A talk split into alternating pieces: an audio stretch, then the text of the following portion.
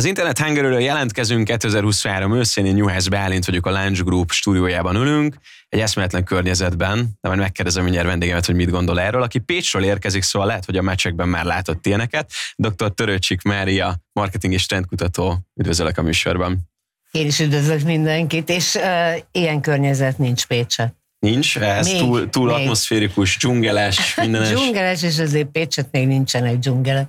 Rád hogy hatnak amúgy a zöld növények, vagy nem tudom, van-e ilyen bármiféle fűződő viszonyod, mert azt mondják állítólag, hogy ezek így megnyugtatnak, egy más atmoszféra. Igen, én, én is kedvelem, tehát kifejezetten jó közérzetet ad az, hogyha sok zöld van az ember körül. Persze ennyi zöld, ami itt van, ez talán kicsit túlzás lenne nap, mint nap. Pécset nem hiába emeltem ki, 1975, ez egy fontos évszám, akkor kezdted meg oktatói karriered. Hogy a francba lehet ennyi ideig egy dologgal, vagy kifejezetten egy jó nagy területtel foglalkozni, és pláne akkor, hogyha ez az oktatás, illetve a tanítás szeretete?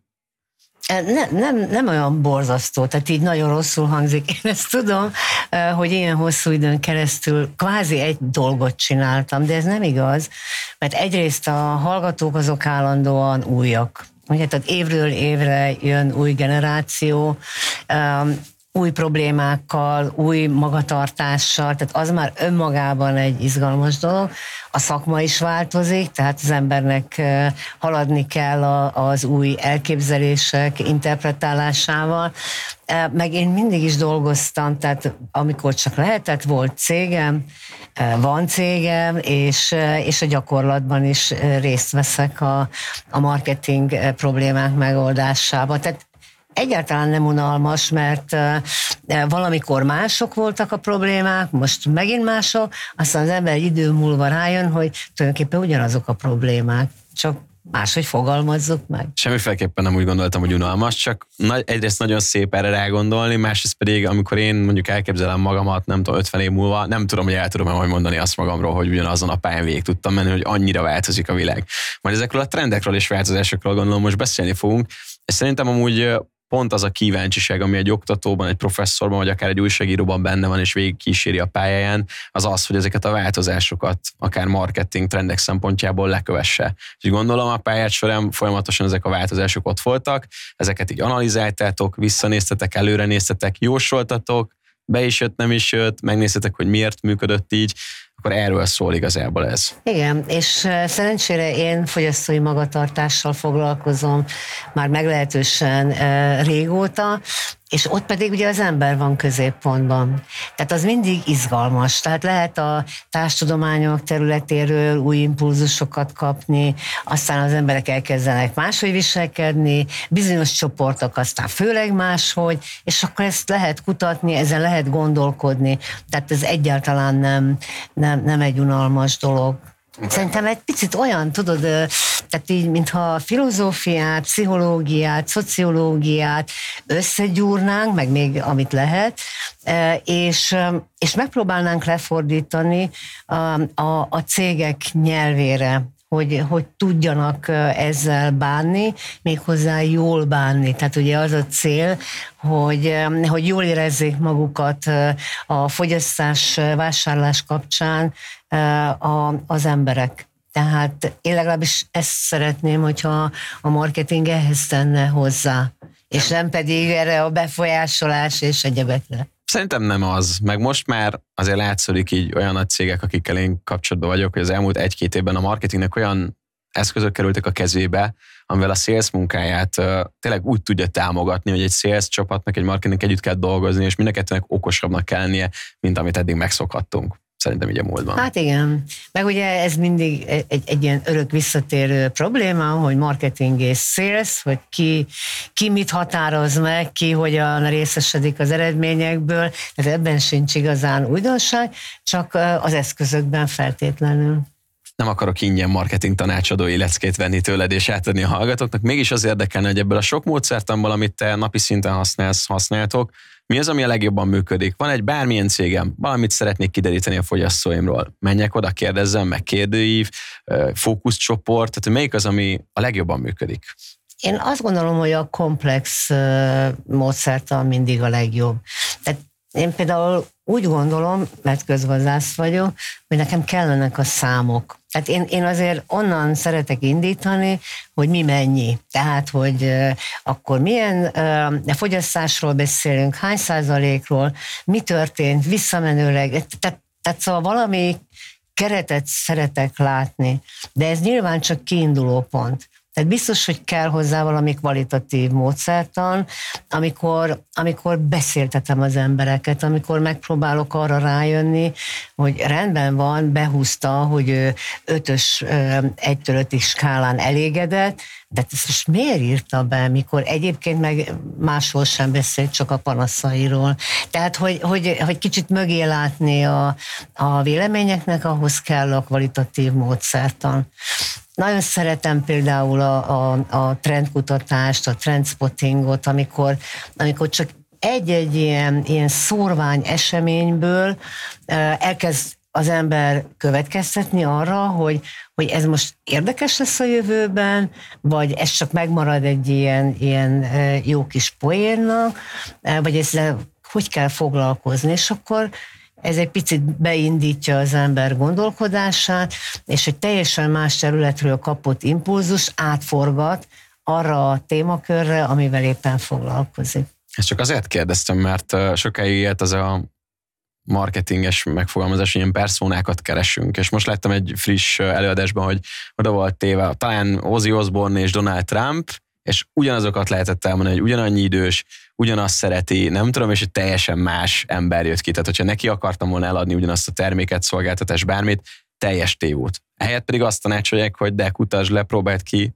nézd meg, hogy ki a saját közönsége. Na jó, hát az egy béna példabán, bocsáss meg. Jó, hogy, hogy a sajtó ezt összerakta, mert nyilván az volt a cél, hogy bemutassák, hogy lám-lám, nem különböznek, vagy mint hogy nem különbözhetnének jobban, mint hogy bizonyos adatok szempontjából mondjuk hasonlóak. Tehát a persona nem erről szól, ugye ott, ott egy embert testesítünk meg, és hogyha leírom, hogy milyen az Osborne, vagy milyen a Trump, akkor, akkor abból más eredmények kell, hogy kijöjjenek. Akkor még Tehát, ez is él. Igen, tehát azt gondolom, hogy, hogy, hogy, hogy a módszereket egyrészt korrektül kell használni, másrészt pedig az eredményeket is. Tehát nem lehet úgy összerakni, ahogy én szeretném, hanem, hanem meg kell tartani a valóság elemeit. Fú, nagyon sokat beszéltünk ma itt ebben a stúdióban mert az AI-ról, de akkor meg kell kérdezem, hogyha vannak ilyen adatok, az AI ezt ki tudja hámozni pont azt, amiről beszélsz? Szerintem még nem. Még nem. Szerintem ja. még nem. Sok mindent uh, tud, sok mindenre alkalmas, biztos, hogy, uh, hogy alapokat tud adni, de szerintem, szerintem kell egyszerűen egy kultúraismeret, emberismeret, tapasztalat, tehát mechanikusan nem lehet összerakni dolgokat. Én nagyon örülök neki, hogy mindenki azt mondja, hogy kellnek az emberek még a képben, mert itt az elmúlt fél évben minden beszélgetésben azzal riogattunk, mint így akár a média és marketing szakmában, hogy jön az AI, minden munkát elvesz, mindent átalakít, és a valóság mindig oda lyukat ki, hogy valójában az emberek mindig is kelleni fognak ezekbe a folyamatokba. Igen, mert most gondolj bele, hogy, hogy ezeknek a folyamatoknak jelen pillanatban mi a céljuk, tehát mondjuk a, a, a termelő, vagy kereskedő, vagy szolgáltató. Tehát valahol az a cél, hogy a végfogyasztót szolgálja jelen pillanatban akkor, akkor figyelembe kell venni azt az embert, aki ott van a folyamat végén, és annak megvannak a maga tapasztalatai, benyomásai, tehát sok esetben azt gondolom, hogy, hogy ezt ezt nem tudja még, ezt a finom hangolást elvégezni a, a, a mesterséges intelligencia. Hát mert neki nem lesznek válságai, az embereknek meg vannak. Itt említetted, hogy a közös válságok, vagy mondjuk az ismétlődő válságok, vagy közös mintázatok azért Igen. az emberekre rányomják a béget, pláne a fogyasztásban. Most is ezt éljük. Én is háromszor meggondolom azt, hogy ebből ezt a szalámét, abból azt a sajtot veszem, vagy, vagy most kevesebbet teszek belőle. Szóval azt szeretném megkezdeni, hogy alapvetően mi az, ami hasonló, és mi az, ami különbözik mondjuk egy-egy válság esetén, ami rányomja a bélyegét a fogyasztásra. Sokat gondolkodom ezen a, a válság kérdésen. Ugye a fogyasztás kutatásból kiindulva látszik, hogy válság helyzetekben mind a fogyasztás, mind a vásárlás megváltozik. De ez teljesen egyértelmű, tehát nincs ebben semmi fantasztikum, mert hogy a válság attól válság, hogy például anyagi helyzetünk megváltozik. És, és az a tapasztalat, hogyha a, a bevétel csökken, vagy, a, vagy az elkölthető pénzmennyiség csökken, akkor, akkor muszáj racionálisan dönteni. Akkor elkezd az ember gondolkodni, úgy, ahogy mondod, hogy most akkor kevesebbet, vagy mást vegyek, vagy mit csináljak. Tehát ezek a dilemmák, ezek megvannak mindegyik válságban. Én, én ugye három válsághelyzetet különítek el a rendszerváltás óta, a rendszerváltás utáni időszakot, aztán a, a 2008-13 közötti pénzügyi válság időszakán, meg szerintem ez a mostani is válság, bár most még erről ugye folynak a viták, hogy ez recesszió vagy, vagy válság, de, de érződik, hogy hasonló a probléma. Tehát a, a magyar lakosság nagyobb részének 70-80 százalékának problémája van azzal, hogy ugyanazt a, a termékstruktúrát meg tudja magának engedni, mint korábban. Azt látom, ez egyébként a, a 2008-as válságban már elkezdődött, illetve akkor kezdődött, hogy az akcióvadászat az már nem egy ilyen nyugdíjas szórakozás, eh, hanem mindenkinek az eszköztárában benne van. Akkor kezdődött el, hogy a saját márkás termékeknek a, a köre az már nem egy ilyen lenézet, hogy úristen ezt veszi, hanem, hanem a mindennapok eh, részévé vált, és, és ez a fogyasztás visszafogás egyébként szintén, meg a saját termelés, főzés, befőzés és saját munka elvégzése, ez megint csak, tehát nem mászhoz szállítatok, hanem megfőzöm azt a lecsót mondjuk. És ennek egyenes ági fókusza az az, hogy spóroljunk, vagy megtartsuk a pénzt, vagy, nem csak vagy a félelem, vagy nem valamitől. Csak ez. Nem csak ez. Ugye egy, egyrészt igen, spórolni kell, tehát nincs mese, végig kell gondolni, hogy mik, mik a prioritások. Tehát lehet, hogy neked nem tudom, a sportcipő a prioritásod, akkor lehet, hogy az étkezést visszafogod, e, vagy nem tudom, bármi más, de megveszed azt a márkát, amelyiket e, eddig is szeretted volna. Tehát e, ez, ez szerintem egyrészt egyénfüggő, másrészt pedig nem csak anyagi szempontból kell megküzdenünk ezekkel a válságjelenségekkel, hanem nagyon komoly mértékben érzelmileg mert azért legyünk őszinték, mindenkinek az nagyon fontos, hogy róla mit gondolnak. Amikor elkezd lefelé vásárolni, most nevezzük így, hogy más márkákat vesz, más üzletekbe megy be, mint korábban, mert nyilván az a feltételezés, hogy az olcsóbb, akkor, akkor egy ilyen arcvesztés is bekövetkezik. Behozok egy őszinte példát, én nekem inkább a kevesebbet vásárolni, vagy olyan uh-huh. dolgokat nem megvenni, amit eddig megvettem, mert én viszont lefelé már nem szeretnék, tehát a, a saját... Akkor még nem vagy elég bajban. Önt, hát ez lehet, csak mert azt a szintet meghúztam, hogy mondjuk bizonyos minőségi élelmiszerek alá nem szeretnék menni, mert tudom, hogy hosszú távon sokkal nagyobb problémát okozhat egészségügyileg, mint hogyha én mondjuk nem fogyasztanám, vagy kevesebbet tennék valamivel, és lehet, hogy fogyok egy 5 kilót, vagy valami, de ezt inkább bevállalom, mint sem, hogy mondjuk rossz minőségű élelmiszert, nagyon feldolgozott élelmiszert vegyek be, és ez csak az élelmiszer. Persze, ugye most nem beszéltünk arról, hogy akár válsághelyzetben, vagy egyáltalán bármilyen időszakban vizsgálódunk, azért vannak csoportok a, a lakosságon belül. Tehát például lehet, hogy te egy ilyen egészség és környezettudatos ember vagy. Hát itt ülünk a zöldben. Ja, persze, környezettudatosan. Igen. Tehát, hogy akkor, akkor ennek következménye az a magatartás, amit te mondasz. Igen, de mondjuk kevesebbet megy az ember nyaralni, vagy tényleg most nem megy külföldre, vagy Igen. nem tudom, nem, nem tudom, hogy nem most fogok mondjuk mosógépet lecserélni, hanem előbb fogom a szerelőt kihívni, hogyha bármiféle gond lesz, és akkor azzal kalkulálok a kis félretett pénzemben. Igen, Ezek igen. érdekes Tehát, hogy, hogy új, új stratégiákat kezd el alkalmazni az ember. Ez, ez lehet ugye a lemondás is, amit mondasz, hogy akkor nem megyünk nyaralni, de lehet ez a megjavítatom, és akkor ugye kapsz hozzá egy, egy ilyen társadalmi támogatást is, hogy milyen klassz, mert akkor te újra hasznosítasz, vagy, vagy más módon a a környezetvédelméért tettél. Vagy amit mondtál, hogy elkezdünk főzni. De ugyanez megtanuljuk Igen. a YouTube-ra, hogy kell megszerelni valamit, hogyha Igen, nagyon például. szükséges. Igen. Én például most az automosással vagyok így, hogy az utóbbi időszakban háromszor elvittem egy külső-belső mosásra az automat, és egyszerűen nem voltam elégedett a befektetett munka per mennyibe került ez az Aha. egész, és azt mondtam, hogy körülbelül egy órámba telne ezt az autót így kipucolni. Nekem az a pénz, az most már Megéri. inkább. Igen. Tehát nagyon Igen. érdekes amúgy. Tehát ez, ez is egy ilyen újragondolás, tehát hogy mi az, ami neked megéri, mondjuk például adott esetben lehet, hogyha ha összegyűlnek a munkáid, akkor azt mondod, hogy megette a fene, rá kell szánni, mert nincs egy órám, hogy én foglalkozzam ezzel. De hogyha ez megoldható, akkor meg azt mondod, hogy ennyiért nem fogom és mikor gondolkodik el az ember, amikor leteszi a 20 ezerest az asztalra, és fáj, hogy elveszik tőle, vagy, vagy ezen így, nem tudom, reggel felkel és gondolkodik, vagy hazafelé a metrón gondolkodik? Hát úgy gondolom, hogy jobb az a sok, ami akkor ér, amikor Aha. elkérik tőled össze a pénzt, amit már nem tartasz korrektnek. Mert e, ugye van egy várakozása az embernek, hogy mi mennyibe kerül. Például van egy várakozásom, elmegyek vásárolni, Körülbelül ennyit szoktam fizetni. És mostanában, és én mondjuk én sportot is sűzök belőle, eh, hogy, hogy körülbelül meg tudja mondani plusz-minusz 500 forint, hogy mi van alkosság.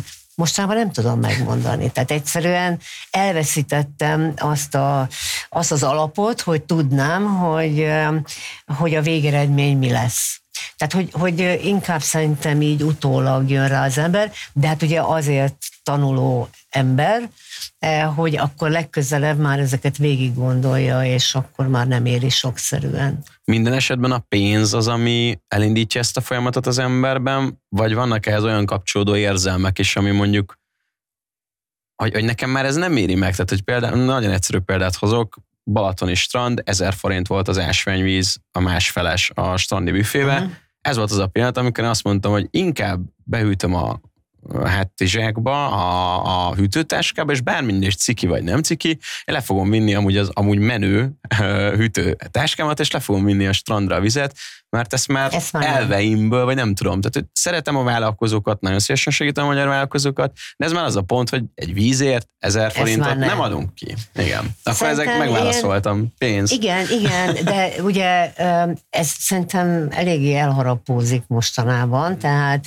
tehát hogy, hogy olyan mértékben változtak meg az árak, nyilván mentek föl, maradjunk ilyen egyszerűen megfogalmazott tényeknél, hogy, hogy az ember tényleg azt mondja, hogy na ezt már nem.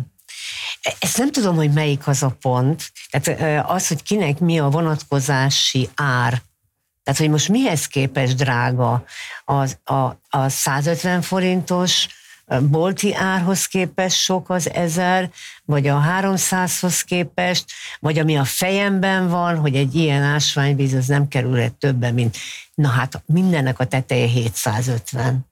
És akkor azt mondod, hogy nem, ezt már nem. Egyébként egyre több ilyen példát hallok eh, baráti körben is, hogy megtehetném, na de ezt már nem. Ezt már nem, nem tartom korrektnek egyszerűen. A Covid alatt nagyot fordultam, nagyon sok mindent akkor átgondoltam, tehát az is egy válság volt, uh-huh. és mhm. akár a társas kapcsolatokban, akár ott tanultunk meg főzni, úgyis ugyanez volt, nem volt lehetőség menni, mivel töltöd el az időt, meg amúgy is milyen drága lett a kiszállítás akkor, tehát akkor is ugye árak mentek ide-oda, de hogy volt belőle tanulság, tehát hogyha mondjuk egy ilyet azt mondjuk, hogy, hogy már pedig akkor nem, hogy szerintem akkor így az egész életünkben próbálunk racionalizálni, és így, így fordítani magunkon, hogy akkor innentől kezdődően mit engedünk meg magunknak, és mit sem elveszettem a saját gondolatom végét, de megpróbálok egy következő uh, majd. Gondolom arra, arra célzol talán, nem tudom, de akkor majd előveszed a gondolataidat, hogy igen, válsághelyzetben racionális az ember, és utána meg elveszíti ezt a tudását. Ezt akartam Tehát, kérdezni, hogy mi történik kérdezni? utána, hogy vissza halandósodunk-e oda, ha mondjuk majd egyszer jobb lesz, mert például erre is emlékszem, nem a Covid ehhez kapcsolódóan, de előtte már mondtam a srácoknak, barátoknak, én 2017-18-ban én úgy éreztem, katás vállalkozóként, nem tudom, sokat dolgoztam, hogy a világ tetején vagyok, és mondtam nekik, hogy mondom, srácok, ennek a jó világnak egyszer vége lesz. Tehát, most annyira jól éltünk akkor, vagy nem tudom, sok lehetőség volt, sok fesztivál volt, fiatalabbak is voltunk, tudtunk menni, nem tudom, és és hogy na az most így, hogyha visszagondolok, hogy azok milyen szép idők voltak, hogy ahhoz képest Úristen, most vagyunk. azért ne kezdjen nosztalgiázni nem, nem, nem, nem, még, azért még fiatal vagy hozzá, de igen, értem én ezt. Ugye beszéltünk az előbb a válságokról, és ugye 2013-ban volt körülbelül vége a, annak a pénzügyi válságnak, és utána tehát tulajdonképpen milyen furcsa az ember emlékezete, tehát mondjuk 7 év volt, vagy annyi se, ami így ment fölfelé. Ugye, hogy ez most EU támogatás, kormányintézkedések, mit tud, tehát, vagy ennyivel jobban tudtunk teljesíteni gazdaságilag, mindegy. Az emberek ezt érezték, hogy egyre jobb. És hét évből, ugye ilyen kvázi aranykor, pedig hát most, hogyha végig gondolod, az nem egy sok idő, vagy évre visszamenő szakasz. Tehát ebből a, ebből a hét évből próbáltunk ugye következtetni, hogy majd, ha nem is ennyire jó, ahogy mondod, de azért, azért valamennyire így marad a dolog. És abba, abba vágott bele a, a Covid időszak. Ez érdekes. Azt szeretném még egy kicsit pedzegetni. Mi van akkor, amikor nem fogyasztunk? Tudatosan nem fogyasztunk. Tehát nem azért, mert ezt választjuk, hanem hogy van egy olyan fajta döntés, amikor, amikor így elhagyunk valamit. Uh-huh. Hát ez az egész nemfogyasztás téma, ez szerintem rendkívül izgalmas, persze azért, mert mostanában ezt kutatom, eh, mert hogy, eh, hogy sokféle ága van. Ugye két alapesetről eh, beszélhetünk, a, a kimaradásról. Ugye ebben az esetben, hát hogyha nincs időm elmenni, nem tudom, egy koncertre, akkor kimaradtam vagy nincs pénzem a jegyre, vagy nincs társaságom, egyedül meg nem megyek egy koncertre. Tehát valami hiányhelyzet van, és kimaradok. Ez ugye viszonylag ismert dolog, bár szerintem a marketingesek ezzel se foglalkoznak, mert kimaradt, úgy maradt. Tehát most mit csináljunk? Azzal foglalkozunk, akik a vásárlóink, holott ugye ez egy potenciális réteg lenne még. Na mindegy. A másik pedig, amikor lemondok tehát amikor úgy döntök, hogy nem akarok valamit megvenni, vagy elveimmel ellenkezik, vagy, vagy egy márkát például ignorálok, egyszerűen, na ezt aztán nem veszem meg, vagy egy kategóriát, egy termékkategóriát, hogy na hát szénsavas ásványvizet, na hát azt aztán biztos nem, vagy szeszes italt nem, vagy akármit jó, tehát hogy vannak ezek az alapesetek, és más és más a motiváció. Most ugye a lemondás nagyon izgalmas, a fenntarthatóság, meg a túlfogyasztás miatt, tehát hogy, hogy a, az emberek a fogyasztást fogják vissza valamennyire. Nem megyek mondjuk a fast fashion üzletekben, hanem megyek a turkálóban? Például, például, az is egy, igen, abszolút. Abszolút. Sőt, ugye válság helyzetben ez egy jól járható út. Vagy lemondok, ugye? Tehát, hogy nem veszek most egy évig ruhát, mondjuk.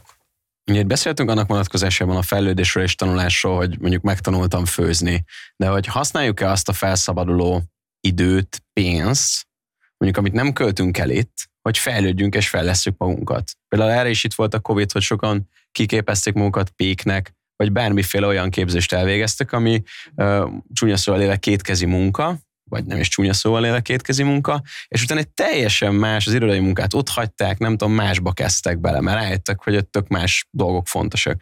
De ennek a befelé fordulásnak van-e ilyen átalakulása? Hát azt gondolom, hogy biztos, hogy van hatása.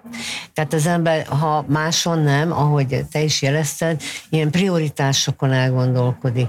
Vagy amit nem szívesen teszünk, de mégis muszáj néha az életünkön elgondolkodunk, hogy, hogy hol tartunk, mi a fontos számunkra, mit szeretnénk a jövőben csinálni. Tehát ilyen tanulási elemek biztos, hogy megmaradnak. Most nem, nem konkrétan egy szakma kitanulására gondolok, hanem, hanem hogy végig éltem ezt a periódust, meg tudtam oldani. Például az is egy tanulás, hogy a közösség, a család, baráti kör, az, az hogy áll össze ilyenkor, hogy tud támogatni, vagy, vagy segíteni, hogyha konkrétan kell. Tehát szerintem ebből mindig, mindig tanul az ember, de ami, ami úgy az alapokat illeti, azt, azt nem tudom, hogy sokan merték utána fölrúgni az előző munkájukat. Tehát, tehát azért a, szerintem így óvatosak Persze, hát az inkább emberek. ezeket igen. a pioníreket láttuk a social Igen. médiában, hogy mindjárt ezt szeretnék Ja, retteni. Ugye a válságban és már mindenen túl, amúgy a self-marketing, ami ugyancsak kutatási területet, előtérbe került. Már bárkinek fontos a self-marketing. Tehát, hogy eddig, és amúgy lehet, hogy régen is, hogy fontos volt, hogy mit gondolnak rólam a faluba, csak most ezt lehet, hogy így hívjuk, de erre majd akkor te válaszolsz róla. A kérdésem az maga az, hogy a, a válságos időkben hogyan jelenik meg ez a self-marketing.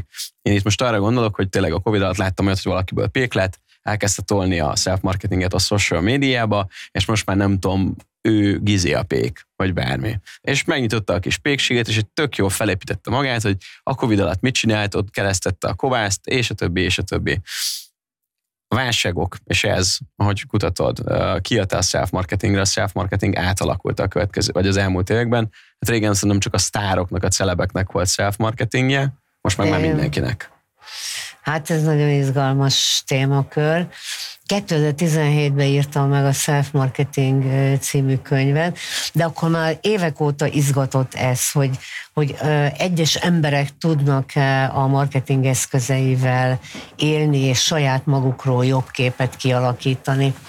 És, és ugye ez különféle ágakra bomlik szét, tehát sok mindenről beszélhetünk, de ez a kifejezetten ö, szűken vett self-marketing, ö, ez, ez most burjánzik. Tehát, hogy ö, mindenki szeretne valami, valami aktivitásba kezdeni, megmutatni magát. Tehát ez a, ez a narcizmusban hajló korunk, amikor nem elég, hogy mutatom magam, és én vagyok a fontos, hanem elvárom, hogy dicsérjenek, szeressenek, lájkoljanak, nem tudom, kövessenek, és mi mindent csináljanak, ez, ez azért elég súlyos. Szerintem azért nagyon súlyos, mert rendkívül sok időt vesz el az emberektől. Tehát, tehát hogy, hogy ha ez a magammal foglalkozom, ez egyfajta épülés, akkor tök jó. Ugye sok embernél ez egyfajta pénzkereset. Gondolom, hogy az is jó. De az, hogy valaki hiteles maradjon, és, és úgy szerezzen egy ilyen támogató tábort, azért az, az sok energia.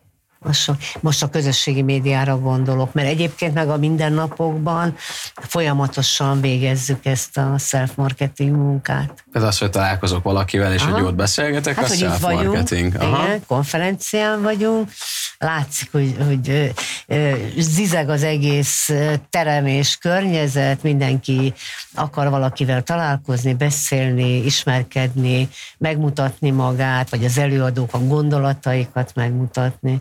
Ezek fontosak egyébként. Ugye 17-et mondta, hogy akkor publikáltatok, uh-huh. hogy akár a 2007-es, 13-as válságot idézően ott, ott vizsgálódtál esetleg a self-marketing? Nem. Vagy annyira nem? Nem, Csak nem, hogy például nem. abban a válságban látszott, hogy fontos mondjuk a közszereplőknek, vagy bárkiknek az, hogy még jobban megmutassunk, vagy a brandeknek a, például. az, a, tehát nem, Mhm. uh-huh. nem, nem, nem, nem. Akkor szerintem a politikusoknak volt. Aha. fontos, az, az tuti, tehát az, az érződött, de mind a mai napig így bizonytalan vagyok, hogy, hogy ők ezt mennyire vették komolyan, vagy veszik akár mai nap is komolyan, hogy, hogy itt azért márkaépítés kell, hogy zajlódjon, és annak megvannak a szabályai, és az nem, nem a, a barátnő terepe, hanem, hanem a szakembernek a, a, a munkája. Ez így van. Maga a self-marketingnek van-e esetleg olyan eszenciája, amit te meg tudsz fogalmazni, hogy ilyen, nem tudom, top, top 5 tanács, hogyha én most híres akarok lenni holnap, akkor mit csináljak ez? Vagy létezik-e ilyen? Én nem hiszek ezekben a, a top 5 tanács, meg a legjobb hét, nem tudom mi. Azt gondolom, hogy önismerettel kezdődik. Tehát, hogy, hogy tudjam, hogy egyáltalán arra valamire alkalmas vagyok-e, amit szeretnék elérni. Tudjam, hogy képes vagyok-e dolgozni azért. Mert én nem tudom, akármilyen összeállítást nézek, azt senki nem ígéri, hogy kevés munkával nagy eredményeket lehet elérni. Szóval szinte hát én csak... kaptam ilyen üzeneteket a Facebookon, igen, hogy, Ja, hogy gyere, gyere el velem Aha. kávézni. Ja nem, nem, Ja, nem. Nem, gyere el velem kávézni, kevés munkával sok pénzt tudsz elérni. Ja, Igen. értem. Hát nem tudom, nem tudom. Tehát én a tartós siker esetében semmiféleképpen nem látok ilyen lehetőséget. Tehát, tehát ez, ezt, ö, ez biztos, tehát, hogy ismerd meg magad, ezt mindenki mondja, fektesd be a munkát, mindenki tudja, tudjad, hogy hova akarsz kifutni. Tehát ugye kell a cél. És azok mögött, akik mögött nincs cél és tartalom, mert sokszor ilyet is látunk. Vagy azt gondoljuk a saját belsőnkből, hogy szerintünk ebben nincsen cél, se tartalom, mégis ott van 40 ezer valami követés. Hát nem tudom, mostanában így elbizonytalanodok az embereken, hogy, hogy, hogy egyáltalán mit díjaznak, tehát hogy, hogy mi a fontos, vagy miért néznek borzasztó dolgokat. Most úgy értem, hogy agyatlan történeteket és embereket, és mégis fontosnak tartják, mert sokan nézik. Hogy, hogy az emberek lettek igénytelenek teljes mértékben, vagy, eh, vagy, vagy annyira eh, túlpörögnek a munkában, hogy ilyen teljes alfába kell lemenni, és, eh, és csak ilyen műsorokat, vagy tartalmakat fogyasztani. Szóval nem, nem, nem tudom, ebben ebbe még nem vagyok teljesen biztos, de, de azt látom, ami szerintem ilyen izgalmas kérdés, még ha van annyi idő, Abszolút, abszolút. Hogy, hogy ilyen új dologtalan osztály alakul ki. És ez alatt azt értem, hogy valamikor a, a felső tízezer volt a, a dologtalan osztály. Uh-huh. Tehát, hogy, hogy nem adtak hozzá a társadalom fejlődéséhez. És most, most úgy látom, hogy, hogy így ez a tanulatlan, vagy e, e, igénytelen, széles réteg az, amelyik tulajdonképpen ilyen dologtalan osztály, hogy lassan nincs szerepük, nincs munkájuk, vagy nem lesz munkájuk, ugye a mesterséges intelligenciára visszatérve, eh, vagy a robotokra, vagy, vagy mindenféle innovációra, ezeket, ezeket az embereket szorítják ki, és akkor ők mit fognak csinálni? Hát ilyen tartalmakat néznek. Meg előállítanak. Meg előállít. Hát hogyne? Aha. Hát az tök jó. Ez egy kicsi, kicsit érdekes. Én összehoznám amúgy azzal, hogy válságok idején hogy racionalizáljuk akár a, a fogyasztásunkat, Uh-huh. hogy a tartalmakat hogyan fogyasszuk. Nem lehet, hogy ez is az, hogy mivel nem tudom, kevesebbet fogyasztunk, meg kell húznunk a, a határokat, abba, hogy pénzügyileg mit költünk, viszont abba, hogy a social médiába mire fordítjuk a saját időnket, abban nem húzunk meg határokat. Nem akarunk gondolkodni, amit mondtál, hogy lemegyünk alfába. Ezt nem itt ér össze amúgy, hogy tényleg túl sok ideje van az embereknek, nem akar megtanulni feltétlenül főzni, nem akar ő self-marketinget, viszont nagyon jó boldogul azzal a ráömlő mindenféle dologgal, amit így kap. Ingyen, korlátlanul, ingyen van.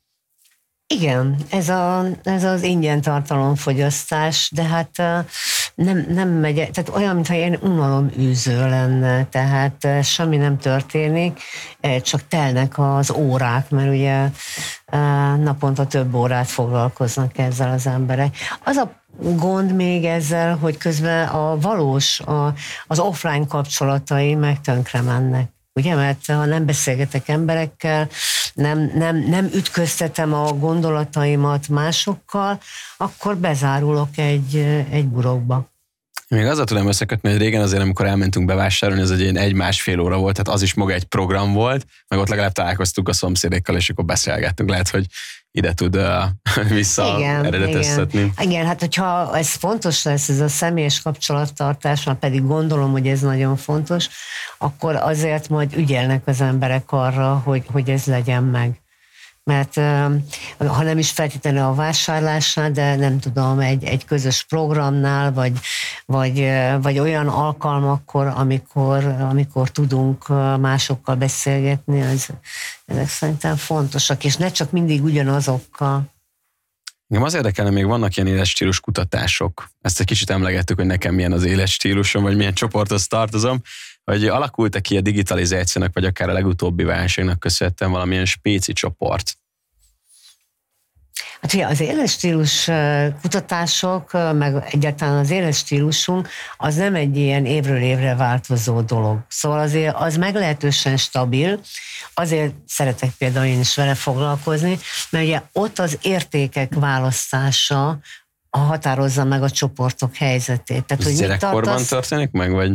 Hát ugye ez, ez az ez a másodlagos szocializáció ideje, tehát amikor már tanulsz, kicsit elkezdesz dolgozni, kialakulnak a saját értékválasztásaid. De nyilván hozol egy sor dolgot a, az elsődleges szocializációból, a családból. Tehát, tehát ezek így egymásra rakódva alakulnak ki. Gyerekeknél azért nem igazán szoktuk vizsgálni ezt az életstílus kérdést, bár vannak olyan kutatóintézetek, ahol a, kifejezetten a fiataloknak az életstílusát vizsgálják. Megjegyzem, mi is készítettünk ilyen 14-24 év közöttiek, 16-24 év közöttiek életstílusát Magyarországon. Szerintem az egy jól sikerült kutatás volt, ha mondhatom. Tehát, hogy ott, ott azért lehetett látni a különféle csoportokat. Ha, ebből tudunk egy párat felsorolni, csak mondjuk nagyon érdekel. Ez melyik évben volt ez a kutatás? Ez uh, 2014. 14, aha. Ilyen, ilyen tájban. Hát akkor abban én nagyjából beletartoztam. Nagyjából lehet, igen. Tehát voltak például ilyen, ilyen színes, sokszínű érdeklődési területet mutató fiatalok, ugye, akik viszonylag jól tanulnak, baráti, tehát ez a problémamentes uh, dolog. Aztán voltak ilyen, ilyen nagyon önmegmutató, főleg férfi túlsúlyú, vagy fiú túlsúlyú csoporttagok is, akik, akik ugye ebben ebben a internetes világban jól megállták a helyüket, de a szórakozás volt a, a legfontosabb hajtóerő. Aztán, aztán voltak olyanok, akik és ez is fiúcsoport, kettő is volt, hogy ilyen bezárkózóak. Tehát kevés barát, a szociális kapcsolatok, tehát így kicsit háttérben voltak hát nem, nem olyan túl jó anyagi helyzetben, nyilván ez is összefügg vele. És volt, volt szerintem az is egy érdekes dolog, hogy az megint csak egy fiú túlsúlyú csoport volt. Voltak lányok is, de azok ugye most ebben az esetben nem annyira uh, érdekesek, uh, akik uh, ilyen sikeréhesek voltak. Tehát nagyon fontos volt ez a pénz, nagyon fontos volt a, a, az előrejutás, de semmit nem tettek érte. Hát Tehát összeállt ez... akkor az influencer, igen. hogy honnan ja, van ennyi tartalom. Most így bennem. Egy dolog érdekel még nagyon, hogy ezek a válságok, hogyha akár marketing szempontból, akár fogyasztói szempontból vizsgáljuk, hagynak-e heget a társadalmon? Vagy ahogy mondtad, hogy amikor így elmúlik, akkor így elfelejtjük azért hagynak. Tehát uh, szerintem ezek az idők, persze nem akarjuk mutatni, hogy, uh, hogy hagytak nyomot, heget, ahogy mondod, de, de igen, aki ezt megszenvedi komolyabb mértékben, nem tudom, el kell adni a házát, új munkahelyet, új nem tudom, lakhelyet kell keresni, el kell hagyni az országot akár, szóval az, azért, azért ezt meg lehet szenvedni. De, de nem, nem feltétlenül szeretünk uh, uh, visszahivatkozni rá, és, uh, és, és kitenni ezt a, ezt a fájdalmat, vagy uh, sikertelenségérzést. De, de dolgozunk vele. Ugye itt a családi emlékezetek szoktak megmaradni, hogyha ha komolyabb válságról beszélünk és mi a kulcs a túléléshez? Nem a Szent Grált várom, meg nem a tippeket, de hogy van -e, látszódik esetleg olyan, hogy, hogy azok, akik ezt csinálták, jobban élték túl, vagy küzdöttek meg vele? Szerintem az fontos, hogy, hogy az ember magának legalább ne hazudjon. Tehát el lehet fedni ezeket a problémákat, meg időnként el is kell, mert az ember nem panaszkodhat, vagy szóval, hogy az se egy jó stratégia, de, de, lássuk be, hogy, hogy most akkor hogy állunk, és, és hát ennek megfelelően viseljük el, hogyha ha komolyabb változtatásokat kell megtenni. Senki nem szereti, de, de a túlélésnek ez a reziliencia, ahogy mostanában mondjuk, tehát ez az alkalmazkodó képesség a, a titka. Szerintem ez brandben, self-marketingben, marketingben mindenhol megállja a helyét. Dr. Törőcsik Mária, köszönöm szépen, hogy beszélgethettünk. Köszönöm szépen. Az Internet Hungary konferenciára jelentkeztünk 2023 összén, a további tartalmainkat a YouTube-on találod, én pedig köszönöm szépen figyelmet, találkozunk egy következő videóban.